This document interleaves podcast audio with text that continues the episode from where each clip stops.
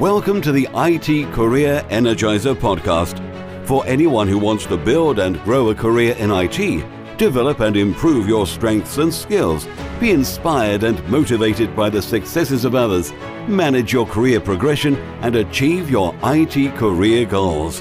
And now, your host, Phil Burgess. Welcome to episode 252 of the IT Career Energizer podcast. My guest on today's show is an experienced leader in the digital analytics industry. She's led analytics and optimization at companies such as Adobe, the Apollo Group, and Google. She's also a frequent conference speaker, as well as a winner of Digital Analytics Rising Star in 2014 and Practitioner of the Year in 2015. So, welcome to the IT Career Energizer podcast, Krista Seiden. Hey, thanks so much for having me. It's great to be here. Krista, I really want to start by asking you a little bit about your involvement with analytics and optimization and how the two relate. So, could you maybe tell us a little bit about how you got into that particular area? You know, I kind of fell into the analytics field. I was at Adobe and my boss needed somebody to take over the monthly dashboarding. And it turned out that it was a PowerPoint dashboard that I had to email maybe 30 people every month to get data for. And I looked at this and I said, this is ridiculous. Like a lot of these metrics are coming from their web analytics tool at the time, which was Omniture. And so I went to the web analytics team and I said, hey, why don't you just teach me how to do this? Uh, that way I don't have to bother you every month. And that was kind of my first introduction to web analytics. And I ended up really liking it. And I ended up starting to dabble with other tools that were tangentially related to the analytics suite, which was at the time Target or Test and Target for Omniture. And then when I moved over to Google years later, uh, they had um, content experiments. And then I actually ended up building some internal testing tools and, and other things. But the relation of it all really is the underlying data. And I've always been a person who, you know, looks for those data insights in the analytics tool. And for me, it's almost like I can't really separate them. You know, I see something going wrong based on the data. And, you know, to me, that's an area of optimization. And so I want to immediately try to, you know, spin up a test or an experiment to be able to fix that or find a better way of doing something. Right. Okay. And uh, obviously, the importance of analytics and optimization to companies such as sort of Adobe and Google is obviously very high. So presumably your your involvement in that was as much about the actual operation of the company as much as it was about the data. Uh, yeah, I mean, when it comes down to it, what you're trying to do is, is help improve the, the business bottom line. So, very much related to the overall success of the company. Yes, exactly. Good. Okay. So, Krista, can you share with us a career tip, one that the audience may not be aware of and perhaps should be? It's one of the most important things that I've done throughout my career, and really what I think helped me get started and, and become a little bit more well known within the analytics space was uh, finding informal mentors. So, you know, for example, I would actually, you know, Twitter stalk people and, and find people that I admired or respected in the industry who I wanted to learn from. And, um, you know, maybe I hadn't had the chance to meet them yet, but I would follow them and I would read everything that they put out and I learned from them that way. And then later on, when I did have the chance to meet them, um, you know, not only did I have, you know, things to talk about because I knew what was passionate, what they were passionate about, but, you know, I could relate and, and, you know, express my gratitude for them helping to get my career off the ground. So I think finding those informal mentors is uh, so very important and something that people don't always think about because when we talk about mentorship, I think people often will think about, you know, more of a formal mentor, but they don't even have to know they're being a mentor to you for you know that you to be able to learn from someone i think you're right in terms of the fact that you can identify people that you feel provide the sort of the uh, view or the information that you're interested in and, and and follow them in that respect and use them as a, as a virtual mentor as opposed to as you say being directly in contact with them mm-hmm. krista can you share with us your worst IT career moment and what you learned from that experience? Yes. So I will never forget this one. Back when I was at Google, uh, my first role at Google, I was building and, and, running an analytics and optimization team for what was then called the enterprise group. It's now the, the G Suite and the cloud group. So all of the business lines that are helping to use Google products for businesses. And um, I was running an experiment that I was really excited about. It was just a CTA test on the main CTA on the Google Apps for Business uh, website, now the G Suite website. And they used to have a CTA that said start free trial. And my gut said, well, I think free and trial might have like negative connotations. Let's go ahead and try something different. And so we tried a handful of CTAs and we ran a test and we found a winner that was incredible. It was over 20% increase in people actually starting a trial or signing up, um, you know, completely signing up to start that trial. So it was a huge win to the business. So I got really excited. And I don't know if you know this happens in any of uh, you know your listeners' uh, companies, but at Google, when you send out an email, you know, saying like, "Oh, we found a winner. Here's the results," or you know, really any kind of win- uh, email wrapping up a project, everybody starts to reply saying, "Oh my gosh, congratulations! This is huge!" And so I had sent this email to 100 plus marketers and uh, engineers and all the people that I'd worked with throughout this organization, and you know, I was getting all of these congratulatory replies, and then in comes this one email from one of my uh, program managers on the engineering side, and he said, "Hey, you know." I was looking at the actual conversion data for this test, and it looks like a lot of these trials are coming from the Philippines. Uh, and they're not actually converting to, to paid customers. Did you exclude the Philippines in this test, or did you check for spam? And you know, it dawned on me that no, I hadn't, um, and I had you know prematurely sent out this email congratulating myself and my team on this big win. And so we went back, and we reanalyzed the data, and thankfully, we actually still found a winner. Um, it just was a different winner. Uh, it still was a very big winner, over 20%. Um, we ended up rerunning the test just to confirm, and we were much more stringent on, uh, you know, our analysis and, and our filtering. But I had to go back and, you know, tail between my legs, send out this email saying like, "Oops, sorry, everyone. I told you it was this one thing, but actually it's this other." And you know, for me, and especially at that time in my career, uh, it was a very embarrassing moment to a lot of senior people at Google. So um, I will never forget that one. I'm sure, yes. So, what did you particularly learn from that? Is there anything you took away that you now do differently? I always triple check my numbers now before yes. I, uh, you know, I send out any sort of email uh, letting people know what the winner is.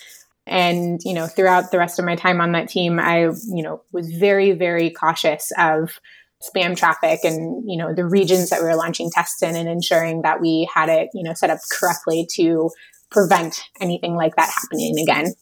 Yeah no, that makes sense definitely. Um, so moving on to your career highlight could you perhaps tell us a little bit about that? There's been a few that really stand out but one of the ones that i like to tell people just because I, I find it funny.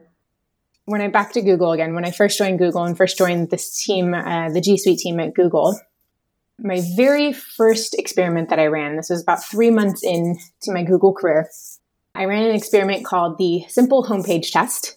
We called it the shit test for short, um, which wasn't my name. That actually came from our VP of engineering. And it was a test that tried to simplify the homepage. Our VP of engineering was very adamant that he he loved the Dropbox homepage, which at the time was just a simple video and a call to action. That's all it was. And he said, yep. if they can have it this simple, we should too. We had, you know, a homepage that had a lot of information on it. And I had exactly enough test resources that quarter to run one test. And so what I did was I um, worked with my developers to create a few different variations. And I, I did this dead simple one that just had a video and a CTA. I did one that had a video, a couple of bullet points with a little bit more information in a CTA. And then I actually did a couple different variations of the homepage that we had at the time, reorganizing the information to be either more product centric or solution centric. So, in, if you look at it in terms of an actual test, terrible test because it did not control for all of the variables that you needed to control for. But with the limited resources, I was kind of just going all in. It was either better or it wasn't. Um, and I wasn't necessarily going to know, you know, what was the driving factor, but I'd have a winner. So we launched this test and I had actually put out a, a, voting schema to the team beforehand, had everybody vote on which one they thought was going to win. And of course, the uh, the very simple one was the the leader because you know that was talked about a lot in the organization. Um, and the the two that I had added in didn't get any votes, but those were those were my votes. Uh, so we ran the test, and it actually came back that both of the variations that I'd added, the product centric one and the solution centric one, killed it in comparison to everything else. Um, the product centric one, especially, really uh, did very well. And so, again, I, I put together a results deck and I sent it out to the organization. And I found out a few weeks later via email, because I, I looked back through the chain, my test results had been sent up and up and up the chain all the way to Larry Page and then down again to other areas. Um, and I found out because somebody in another organization reached out to me saying, Hey, my VP said that this was really great and I wanted to learn how you did this. Um, but I, you know, that was month three at Google. And I, I, think I peaked because never again did I have anything else that I did go all the way to Larry Page. so why do you think that that happened? Why do you think you got those results? Uh, you know, I think we were one of the first organizations at Google to do really serious testing on the marketing side.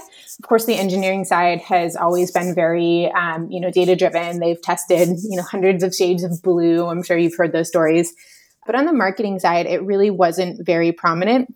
Um, and I was actually one of the first hires at Google that was ever a, a specialist in a marketing role. I was an analytics and optimization specialist. And prior to that, they really only hired generalist marketers. And so this, this idea of focusing on these, these types of things wasn't really an, an ingrained idea at the time. But after that, other teams started to pick up on the idea and it became much more popular and they are doing a lot of it these days. Yeah, I'm sure they are. Exactly. They must have learned a lot. It did end up, uh, you know, leading to a lot of additional resources coming to my team and helped me expand the team. So that was really great. Yeah, that's a definite um, positive outcome for you, definitely. Mm-hmm. Okay, Krista, can you tell us what excites you about the future of the industry and careers in IT in particular? Especially in technical fields, you know, the possibilities really are endless. New technologies, new ways of doing things are constantly emerging. Uh, so even if you, you know, weren't completely caught up or you're behind in one area, you have the opportunity to very quickly become a skilled master of a new emerging technology or area. And I think that is that is so unique within this field and with how quickly things change. You may have been the master of your field before, but somebody else can quickly emerge as the, you know, new prominent figure based on, you know, them just really spending the time and going hard and, and learning this new area. So I think because there is such a wide range of opportunity that's that's what i think is so awesome about this the technology field in general and what really excites me because there's always going to be something down the road that you know i can jump on and really make my my thing just like i've done with kind of the analytics field in general. Okay we may pick up on that in in the next set of questions. So we'll, sure. we'll go into that now. So um, we're going to go into the reveal round um, we're going to find out a little bit more about you and the way you think. Are you ready for this? I am so, what first attracted you to a career in IT? You know, I kind of mentioned this earlier. Um, it was when I was at Adobe and I kind of fell into it, but I'll, I'll go into a little more detail. So, I, I, mentioned I was doing this PowerPoint dashboard, but um, I wanted to turn that around, not just pulling the web metrics myself, but also becoming more sophisticated with the actual dashboard. Um, and I ended up building this out in business objects, and it was, you know, really snazzy looking dashboard. There, you could look back on different months of data, and it was this was many years ago at this point. So people hadn't really been used to this at, at, the time. And, you know, all of the different dashboards around the different business units got sent to Sean Shantanu, the CEO of Adobe, every month. And he actually handpicked my dashboard as his favorite and told all of the other business units that they he wanted them to submit their dashboards in a similar format. So wow. I thought that was really cool. And I had been able to nerd out on this dashboard. And, you know, that was something that really got me excited to continue doing things like that. And what is the best career advice you've ever received? My friend Evan, many years ago, pulled me aside at a conference and he said, Hey, you need to write more. Uh, you're really talented. You know what you're doing in this field. You've written some, but you, you know you publish a blog post every other month or so. People need to get to know your work, and you need to put it out there more. And I took his advice to heart, and I started writing a lot more frequently. And that is, you know, I, I credit that with my, um, you know, my success at even getting into Google, but then becoming the evangelist for Google Analytics because I had built a following around the analytics material that I had written. And what is the worst career advice you've ever received? You know, this one pains me a little bit. Uh, I think it's it's unfortunate, but as as a woman, I have been told from time to time that I'm pushy or I'm bossy. I think those are characteristics that wouldn't, you know, necessarily be described of a man in the same position. I think I'm I'm very passionate about what I do. When I'm digging through the data and I, I find an answer, you know, I want to let people know. But I did have my uh, a boss, my actual first boss at Google, pull me aside and tell me that you know the work I was doing was excellent. They had uh, really benefited from you know everything I was building, but she thought I needed to be a little bit more inclusive, a little bit less pushy with my opinion or you know various things, and it just came across in a way where I felt very deflated um, after doing what everybody was recognizing as good work. And so I think you know what I took away from that was I think it's not necessarily fair how people perceive you in the workplace, but don't change who you are and you know how you're doing things just to fit someone's idea of what you you should be saying or doing. Yes, that's good advice. If you were to begin your IT career again in today's world, what would you do? You know, I studied economics and political science in college after initially starting as a molecular and cell biology major and, and quickly deciding that chemistry wasn't my favorite class and, and dropping that crushed yes. my, my parents' dreams of me being a, a doctor someday. But econ has been somewhat applicable just in terms of you know the concepts you learn and, and the the math that you have to take for that major political science was really my kind of fun major at the time uh, i guess i'm really nerdy if i'm saying that that was fun but um, you know I, I, think if i could do it again today i would probably major in business and minor in cs I don't like coding. I can do it a little bit, but I wish I could do it more. I wish I understood it a little bit better. Um, and I think having having that as a minor would have really helped me to do more of what I'm doing today. I've had to learn everything on my own as it is. And what career objectives are you currently focusing on? You know, my focus has changed a lot in the last six months. So, six, almost seven months ago now, I actually started my own analytics consulting business. And so I am extremely focused right now on growing and scaling my own business. And it's a scary new world. I've never run a business before, but it's been really exciting thus far. It's going pretty well. And I'm getting to work on really cool projects with clients. And so I'm, I'm learning as I'm going, but that's definitely where my focus is at right now. And what's the number one non technical skill that has helped you in your career so far?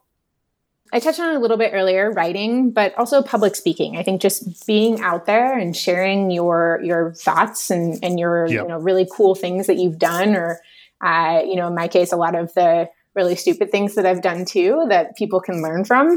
Um, you know, that's that's always a great way to you know put yourself out there and really benefit from the ecosystem and from from networking and and sure. you know, getting to know others in the industry. I think it makes you relatable as well. Totally. That's the other big thing about it. Yeah. If somebody's up on stage and they're only talking about all of you know their big wins, uh, and you know they kind of sound like a robot to me, whereas if somebody's like, "Oh man, this one time I really screwed up," uh, yeah. I can relate to that, and so I, I try to do that as well. What do you do to keep your own career energized? I think it's especially hard at the moment with you know everything going on in the world and and us not being able to go out and engage uh, as much as we used to. But one of the things that I've I've done a lot of in the last many years is being out in the industry at conferences, speaking to people all over the world, networking with people all over the world. One of my very favorite analytics conferences is Super Week. It's in Hungary every year. And it's about 200 of the nerdiest, most passionate analytics people you will find on this planet who get together for almost a week together in this like remote location in Hungary, about two hours outside of Budapest, with almost nothing around, maybe one restaurant across the street. And uh, really, all, all you have to focus on is each other yeah. and the networking and enjoying each other's time. And, uh, you know, every conversation somewhat comes back to analytics in some way. So I, I, find that very fulfilling. And I always come away from there very energized and, and, ready to go back, start the year with, you know, a lot of new ideas and things that I, I want to continue to learn and improve on. And what do you do in your spare time away from technology? You know, currently my, uh, my husband and I are redoing our yard. So we, we live in the East Bay uh, in California and we, we recently bought a house there and, and our yard is, has become a little overgrown. So we're spending a lot of our free time right now doing yard work. And actually, because we are in this shutdown at the moment where, you know, we actually can't leave our house, we've um, we've actually said that every day at four o'clock it's project hour, and so we're going to go outside in our yard and, and, start working on things. So right now we're we're building some retaining walls, and we're going to be putting up a new shed in our backyard. Um, wow! But other than that, we also have a seven month old mini dachshund puppy, so we spend a lot of time playing with her too. And Krista, can you share a parting piece of career advice with the IT Career Energizer audience? My single biggest piece of advice is get hands on you know, if there are things that you want to learn or do, do it, build it yourself, volunteer to help. So I, I've volunteered over the years with nonprofit organizations to analyze their data, help them with optimization. You know, if your friend has a website, great, get hands on with their data, build your own website, learn that way. I wrote the entire Google Tag Manager yep. Analytics Academy course based on my own blog and um, what you know I, I needed to know to be able to implement Google Tag Manager, you know, on that site, and then scaled it out from there. But it was all based on hands-on experience. So I think you know, get hands-on if you want to learn anything new and and really become a master of that field. Yes, that's great advice. Very good. Yeah, and Krista, what's the best way we can find out more about you and connect with you? Um, a couple ways. I'm on Twitter at Krista Seiden. I have a blog where I write about analytics and optimization at kristaseiden.com. And you can also get in touch with me through my business at ksdigital.co. Krista, thank you so much for joining me on the podcast today. It's been great chatting with you. Thanks so much for having me, Phil. This has been really fun. Hi, Phil here again. Well, I hope you enjoyed my conversation with today's guest. You can find full show notes on the website at itcareerenergizer.com slash e and the number of the episode you've been listening to.